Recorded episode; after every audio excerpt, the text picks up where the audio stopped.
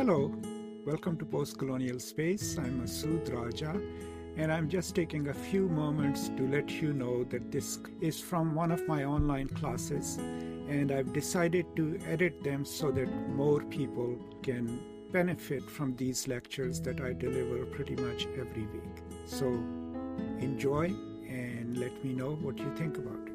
Thank you so much.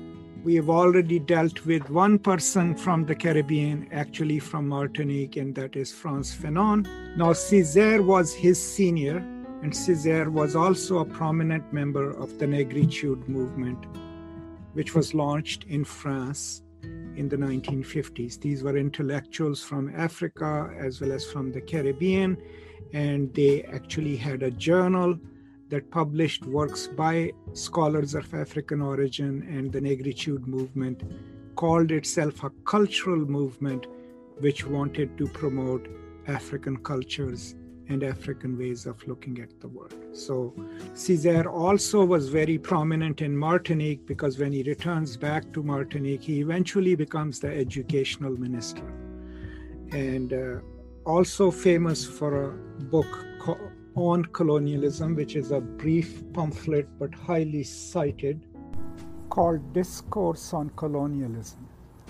It's his take on imperialism and colonialism. Now, in order to understand the excerpt, Act 3 of The Tempest, that is in your reader, uh, of course, you have to know of the original play by Shakespeare called The Tempest. A lot of scholars believe that The Tempest was one of the last plays of Shakespeare, especially traditional Shakespeare scholars. And it, there is also historical evidence that he had based the story on an, uh, a historical shipwreck in the Caribbean, wreck in which people were left stranded on an island and were eventually rescued. The main character in the play is Prospero, who is the ousted Duke of Milan, Italy, right? And he had been ousted by his brother, and he escapes to this island along with his daughter, who was then really young, Miranda. So these are the two European characters on an island. And then, and uh, Prospero is also a wizard. He has a book and knows all the magic spells, so he's a powerful wizard. That's his character. Then there are two characters on the island that serve him. Okay, one is Caliban. Caliban is the native inhabitant of the island, his mother, Sycorax, used to rule the island. She was a witch, and she's the one who is banished by Prospero, and then he enslaves Caliban. And then a second person who serves Prospero's, his name is Ariel, who is also a magical figure.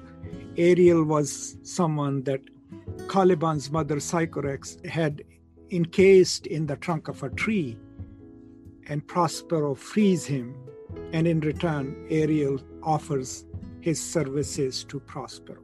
These are the two characters Caliban, who serves Prospero, but only under the threat of violence.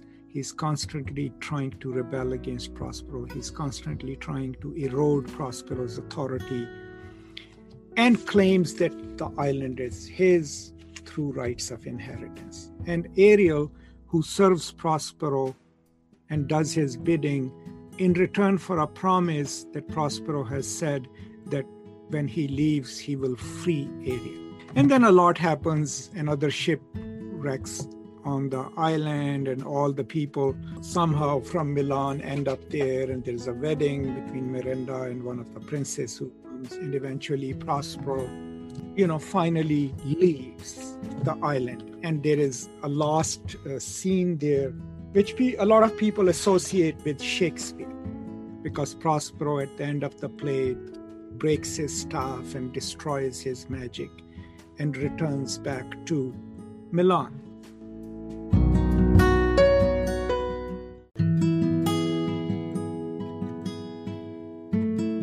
Now, when you read Chinweizu, you will realize that this knowledge about Ariel and Caliban is really interesting in post-colonial studies because they also offer two kinds of human subjectivities that emerge under colonialism. And so if you read Prospero as colonialism personified, there is one native subject, Caliban, who is represented as animalistic, who is represented as less than human, but who constantly keeps challenging Prospero, never buys into his authority. And then there is this other figure, also native of the island, with magical powers, who renders his services willingly to Prospero in his project in return that he will one day be freed. So these are also two kinds of human subjectivities that develop under colonialism, right? So a lot of post colonialists read what happens in the colony through a reference to these characters. And that's why The Tempest is considered a very important play in post colonial studies. Cool. So, what do you think about the idea of power? Because I know it was a huge idea of The Tempest. Yes, I mean, who holds power? We are led to believe that Prospero is all powerful. But how does he become powerful? Through his instrument, which is Ariel, who basically does his bidding. All the magic that we see happening is when Prospero asks Ariel, do this, and Ariel does that, right? When Prospero asks Ariel to punish Caliban, Ariel does that. So, in so many ways, Ariel probably is more powerful a figure than Prospero because he's a magical being. But his loyalties are with Prospero. So you, you can extrapolate from that the kind of development, let's say in India, Nigeria, Kenya, the kind of system that the colonizers developed. I have a question. Does this signify that the advisors under a king actually hold the true power? Well, yes and no. They, they may not hold the true power in a kingship because the power does come from the divine right to rule, but they have more of an impact on the people right? Sometimes they are trying to anticipate what the king wants. So they, they, their power more directly impacts people's lives. In Chinweizu's what role does ferdinand play or the shipwrecked crew well there isn't much not Chinweizu's Césaire's play the play mostly focuses on prospero and caliban and with a little bit of role it's a rewriting and so the part you read we have only two characters we have Caliban and we have Prospero. And if you read it carefully, Caliban is still youthful, running around in the jungle, singing. But as you read the dialogue of Prospero, first of all, we learn that he never goes back. He never leaves the island, he's still there.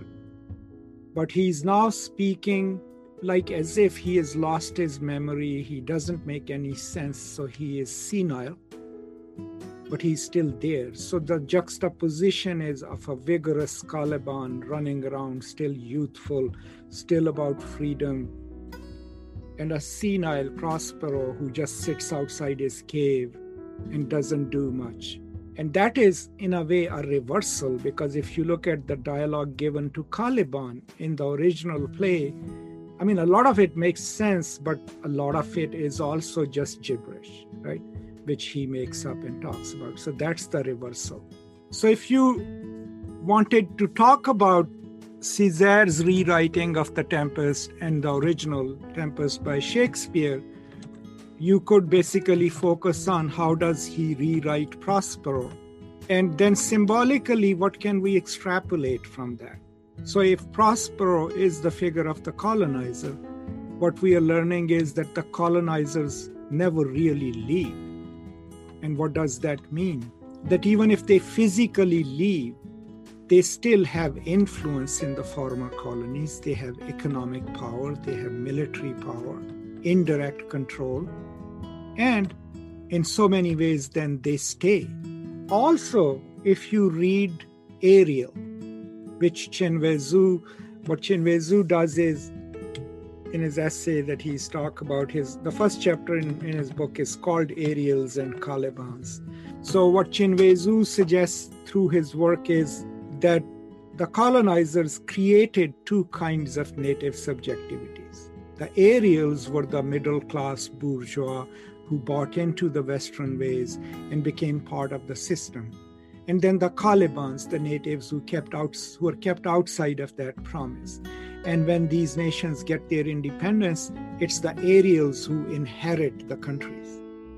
And they are, in a way, a continuation of the policy of the colonizers. And Chinweizu's argument is, is that the only way Africa can be really free is if the rule of Ariel is replaced by the power of Caliban. But that's the kind of binary structure that Chinwe Zhu sets up. Yes, so the in Césaire's play, before Prospero was old, it seemed like Prospero chose to stay on the island for white man's burden reasons to civilize. Yes, yeah. So he cannot give up on his mission because he has internalized that it is his project to civilize the Caliban. And remember, this was the argument practically offered in a lot of colonial situations. If you look at British colonization of India, people like the imperialists, like Rudyard Kipling and others, uh, their argument was that we should not, we should wait because the Indians are not ready to govern themselves. So we should stay longer until they are ready. So that is not just a story that was the argument that was used, that was offered. And you have seen it in your own lifetime. I mean, American involvement in Iraq, you know, American troops and whatever. The argument was the same oh, Iraqis are not ready to take care of themselves. We have to stay and teach them how to be democratic. This argument flares up and is mobilized every now and then.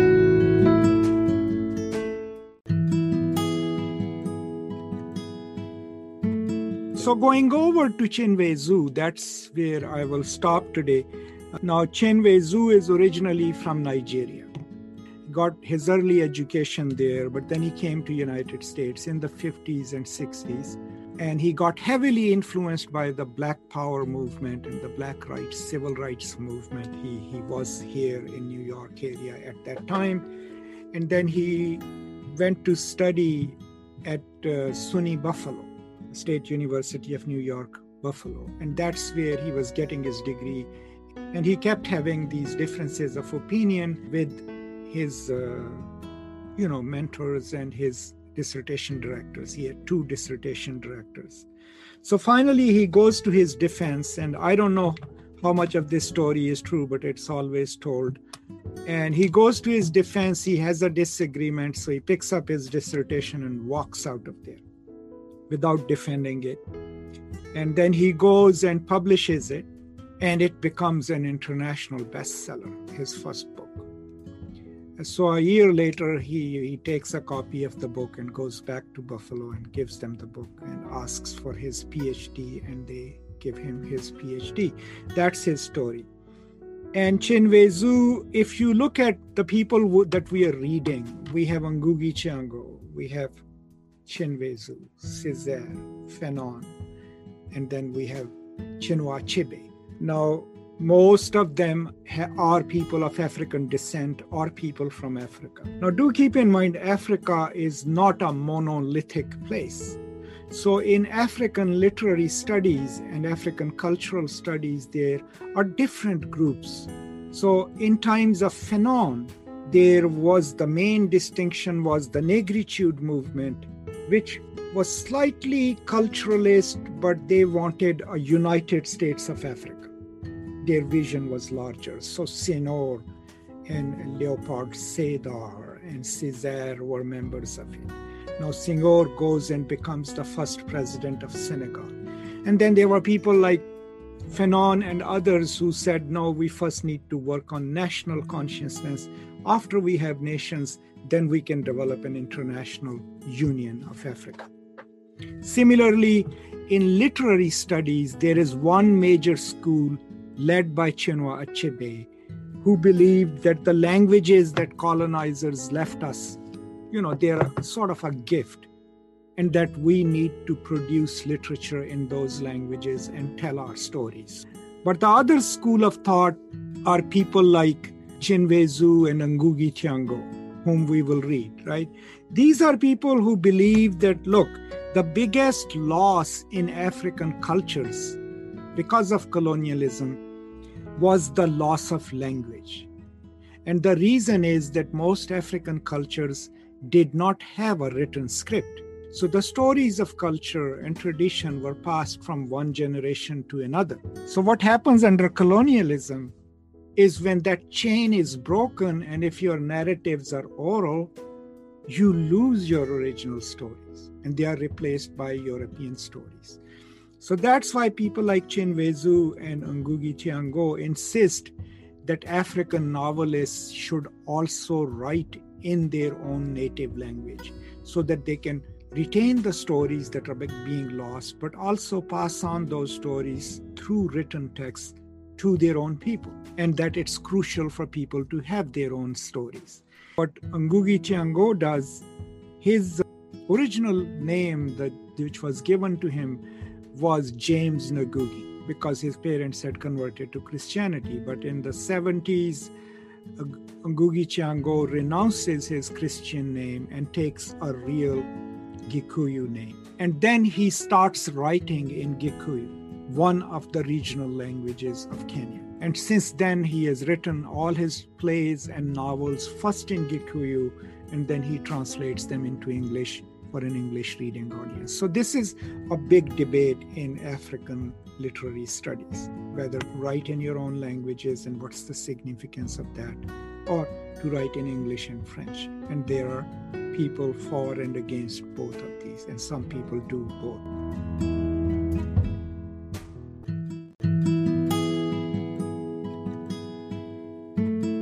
So, what Chinweizu is arguing, going back to him, what he's suggesting is how do we retrieve? Remember, his stance is slightly purist if you've watched my video. The project is to retrieve some form of an unsullied African past, a purist African past. Now, if it is possible or not, that's besides the point. We can discuss it. And what he says is that here are two kinds of subjectivities that were created under colonialism the Calibans who are the original inhabitants of Africa, and the Ariels, who are the Europeanized Africans whose sensitivities, sympathies, and politics are still aligned with what used to be the mother countries. And these are the people who inherit these nation states. They are the ones who are governors, they are the ones who are politicians, and people are still at the same level where they were under colonialism. So his solution is that we should you know, uproot the rule of Ariel, who are compradors, who work for the Europeans anyway, and replace them with Africans. Then he goes on to give us a program of how to retrieve the African identity. So, what he calls it an intellectual bloodbath, right? What he's saying is let us first get rid of the residues of the Europeans so get rid of their languages, their cultural norms, even their religions. And then also let us get rid of the Arab influences. Now remember, a lot of North and West African nations, the first foreign religion that comes there in a, in a powerful form was Islam, which reaches North Africa in 9th century. Right? So a lot of these countries, Tunisia, Morocco, Algeria, even Nigeria have huge major and in some cases majority Muslim Arabized populations. Chinweizu sees that also as a form of colonialism. And what he wants to do is de Arabize Africa, take away the influence of Arabic language or Islam, and take away the influence of European languages and European customs and then retrieve an African identity that is informed by African cultures, African religions, African history. But there's a distinction that he makes in that. What he's saying is, we don't want to then become pre modern. No, we retrieve those identities, strengthen them, but we do them within the contemporary industrial society. And he gives you the examples of just like the Japanese did just like the Chinese did, retained their languages, retained their culture, but they developed their industrial infrastructure. So, in one way, they are modern, but of course, they are not necessarily American or British, they are Japanese, they are Chinese. So, why can't the Africans do that? That is his quest in the essay that you read. Now, of course, why am I asking you to, read these? Is obviously first of all to understand what kind of debates are happening in within the context of post-colonial africa but also to realize that these debates are still prevalent around us in the world in which we live in this america in which we live so if you look at the world here the way politicians speak the way people speak there is a nativist strain in our politics where people say, oh, so and so constitutes an American and so and so is not but it mobilizes their worldview. It enables them to think what constitutes being American, right? And then there are other constituencies who say, well, no, our experiences are not universal. If you're African American, if you're Asian American, your experience is different. We need to know our history because our history is distinct. It is American history, but our experiences are different. And the more we know about them, the better we can be part of America. So these debates, you know, rage still over here, wherever we live, sometimes blatantly in the politics and sometimes in a latent form to wherever we live. So that's why it's important to read these carefully.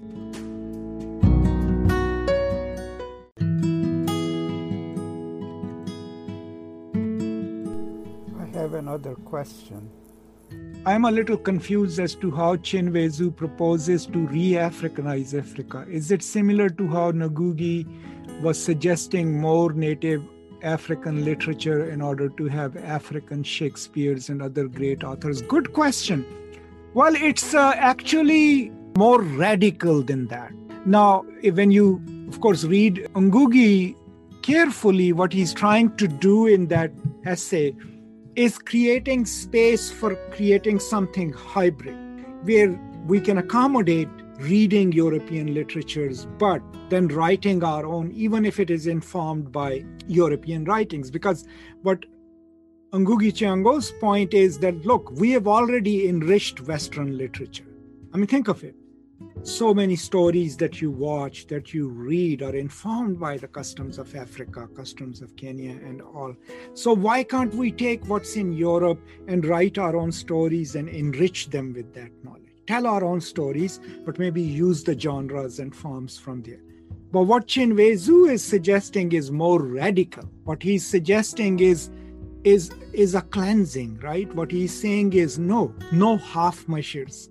If we want to retain an African civilization, create our own African identities, we must jettison the cultural influences of the West, their modes of thinking, their modes of telling a story, and must reintroduce how we Africans culturally did that. That involves taking out any Western authorized religion, mythologies, Arab religion, Arab mythologies, and then after you have retrieved those knowledges, then see the word with that knowledge, create your own identity with that knowledge, but still develop it in modernity. That's where he is.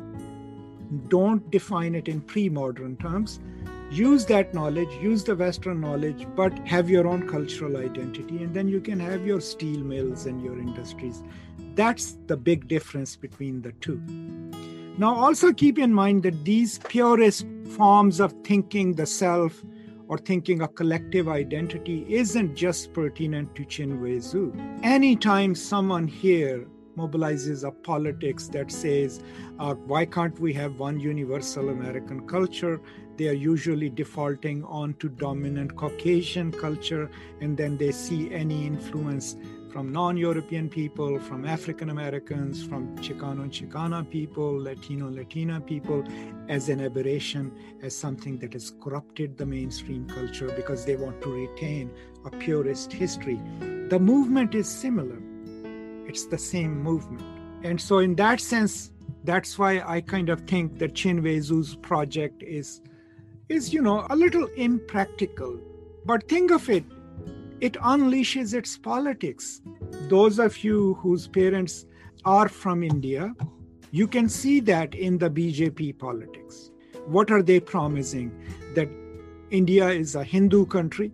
We are going to go and mobilize all the mythologies of Hinduism. And if we become purely more Hindu, we will be a better nation. So there are young people in Bombay running around, you know, uh, the foot soldiers of BJP, you know, who randomly would just enter a coffee house and start beating up people because you know boys and girls are sitting together having a coffee and it's like hindu women don't do that that is that politics which has its consequences is mobilized because of this idea of purity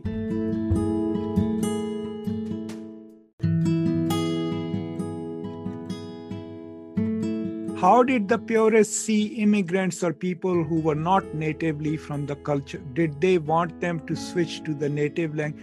Well, I mean, that's the problem is that if you're a cultural purist or religious purist, there is no room for anyone else to enter it. Let's say, okay, let's say if I'm a racist American who believes in the supremacy of Caucasian races and all if that is my belief system, and if I believe that America ought to be that, then there is no room in it because the identification is racial, then it doesn't leave any room for you me or anyone else to say hey i am i am american enough. I vote. I believe in democracy. I believe in equal rights. There is no entry for you because the basis is either racist or regional. So same is the case if you look at the Hindu fundamentalists in India, or for that matter, Muslim fundamentalists in ISIS. Is if you are a Shia, maybe if you convert to their side, you'll be welcome, but the chances are if you are not from their sect, you're already a persona non grata. So that is the problem with any kind of purist identity because it then creates this other who is unassimilable, right, or unacceptable to you. Do you think there is a division between the Sunnis? Oh, absolutely. I mean, depends. Like, you know, if you are middle of the road Muslims, you know, not radicalized, you just practice your religion, then of course you can coexist and respect each other like so many millions of Muslims do, right? In my own village, you know, half of our family is Shia, half of our family is Sunni, but they live in peace. But if you are part of a radical organization like ISIS or Taliban, right, and if you absolutely believe that Shias are wrong, then then your differences become irreconcilable, right? That is what ISIS's verdict was. If you've read my book, is that absolutely Shias were supposed to be, according to their logic eliminated, right? They call them Rafidin, right? The, the people who rejected the faith.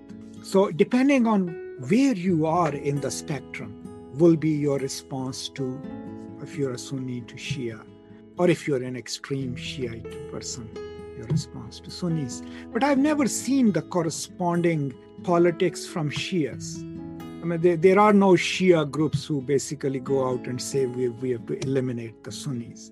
It's only in the Sunni Wahhabi sects that you see that.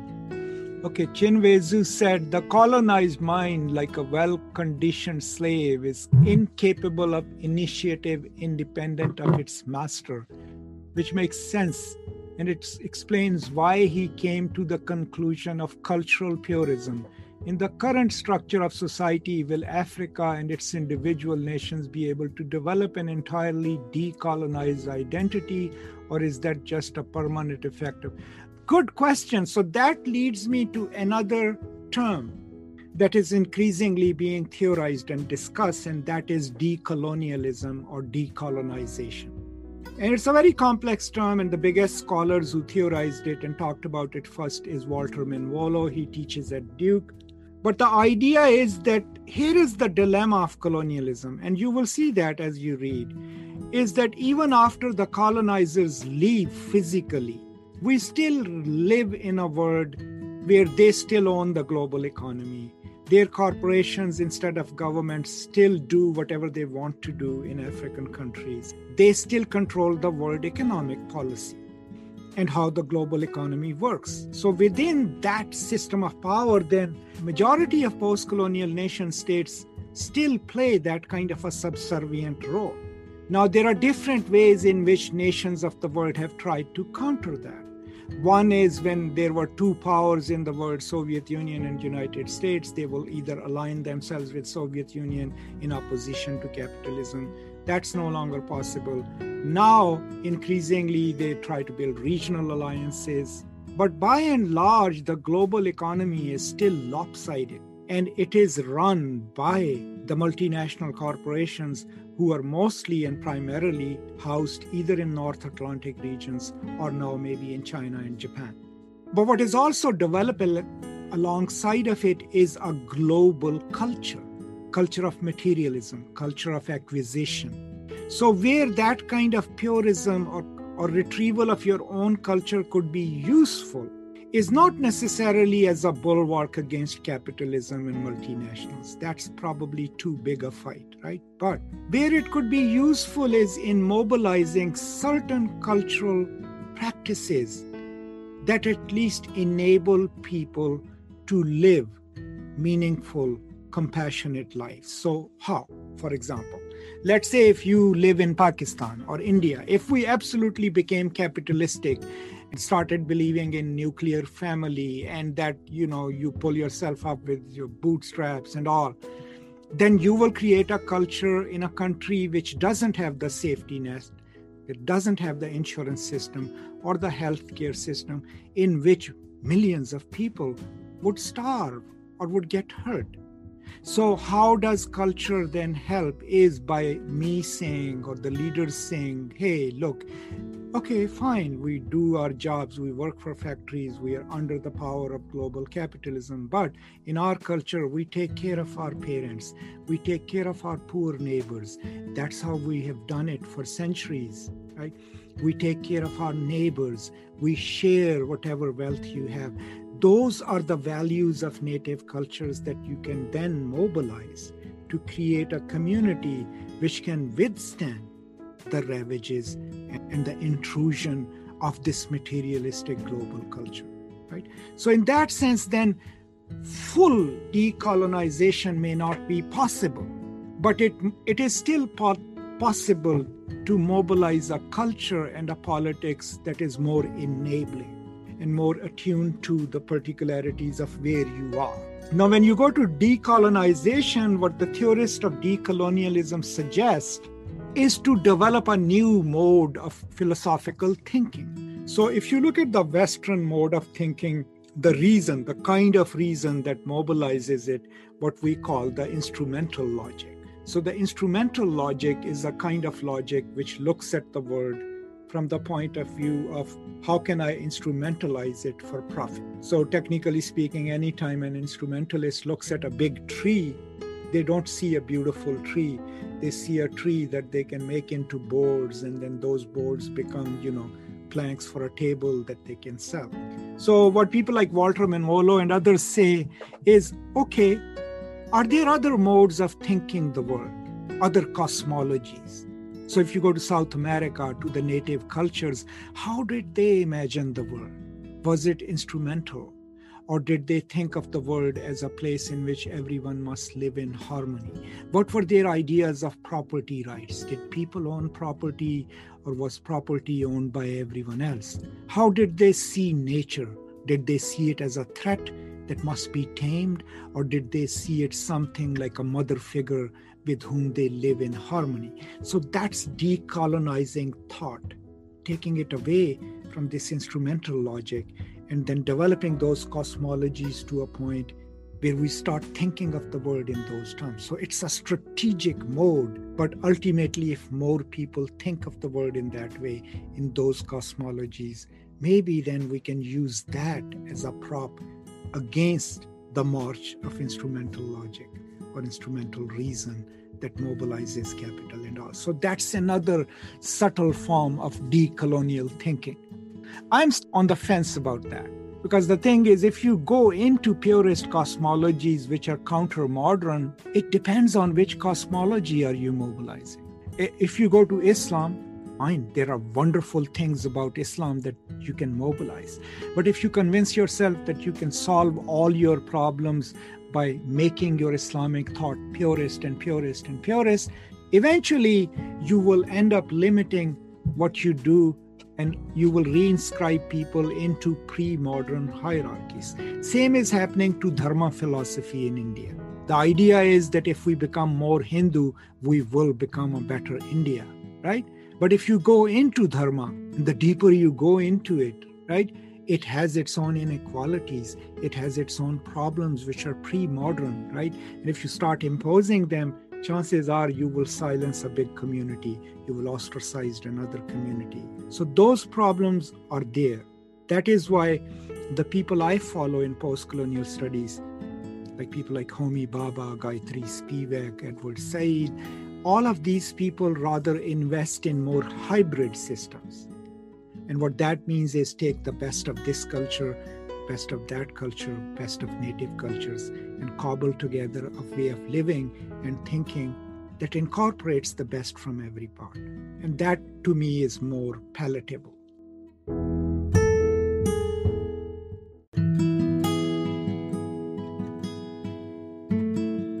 Okay, good questions though. So, do you think that such decolonizing thought is possible in a day and age where everyone and everything is connected. That's the point, is that the idea isn't that we should go and think these decolonial thoughts in the silos in which we live. The idea is to juxtapose that against the dominant thought, to change the dominant thought itself. So that's a very noble move. And if you look at Latin America, where most of these things have become part of the politics, the environmental movement is doing that, declaring Mother Earth as a sovereign subject and giving it the rights equal to humans was one step like that. So there are practical implications of that. But the idea is to say the way you think the word, let's say America or Wall Street, is not natural and is not the only way to live in the world. Here, we have an alternative for you. If you incorporate some of these thoughts, maybe we can bring together a word which is more in sync with how we ought to live. So that's the idea behind these. But in any way, in my opinion, any system that will emerge will have to be a hybrid system. It can't be this or that. It will have to be best of this, best of this, and best of that and making them together. If you've ever visited Japan, I visited about 20 years ago, I lived there. I saw them doing it. I mean, Japan is one of the most industrialized and capitalistic nations in the world, but they have retained a lot of things from the traditional Japanese culture. And what is it? Integrity, honor, not making a quick buck, telling you exactly what is wrong with the thing that they are trying to sell. Japan was the only country, and I think still the only country, where if you went to buy a car, a used car, they won't tell you, hey, this is the best. They will actually point out to you, here, these are the things that were wrong with it, we have fixed them. But it might develop these, these problems. That's why the price is this if I don't know if you ever go to Akihabara next to Tokyo, it's a huge, huge area where you can buy any kind of electronics. But in Akihabara, if you went there, there'll be three different, let's say, laptops with three different prices. And if you ask them why the prices were different, they will tell you this one has this mistake, this one has this. So they had combined a sense of honor because I'm selling you a product. I need to be honorable and you know modern capitalism. So um, these are some of the examples where it can be done right? And then socialistic capital already does that right? Any form of purist retrieval is not possible because all we have is the tools of today to retrieve it. And then the politics of today will also have an impact on that right? So even if we claim that this is purist that purity is created by us as a myth, right? Who knows how did people live 600 years ago? What was the original form of Islam? What was the original form of Hinduism? If we are doing it, we are taking the tools of today and deciphering a past and then reconstructing it, right? But the idea is what Chinweizu where I agree with him, is that a total loss of culture leaves you kind of blank so, if you can retrieve some of the stories so that people stay in touch, this is Africa. These used to be our gods, these used to be the things we worshipped and revered. That part I agree with, that they should have a cultural identity.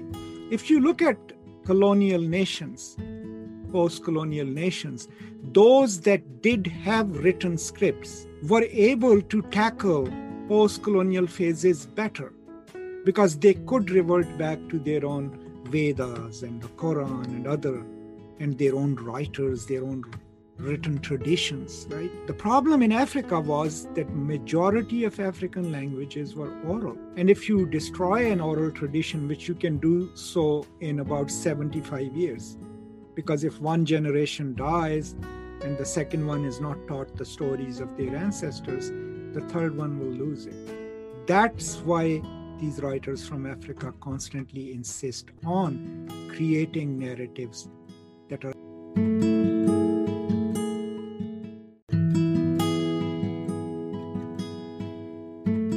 majority of independence movements were left leaning because they had more revolutionary thought right? Uh, but it can also be culturalist. You know you if you are let's say from Peru, from Paraguay, or from South America, you could also be retrieving your own cultural native ways of dealing with money, dealing with wealth. And so it can be informed by a Marxist socialist way of looking at life, but it can also be totally dependent on your own culture and, and how you view property, how you view commodities, but also capital and money. So it's not necessarily always leftists. The instrumental capitalism that we have developed over here believes that we have to conquer nature and reshape it. Whereas the Japanese have merged that idea that you live with nature, right? You, sh- you reshape it, but without tempering too much against it. So maybe that's something we can learn from them, right? Or I don't know.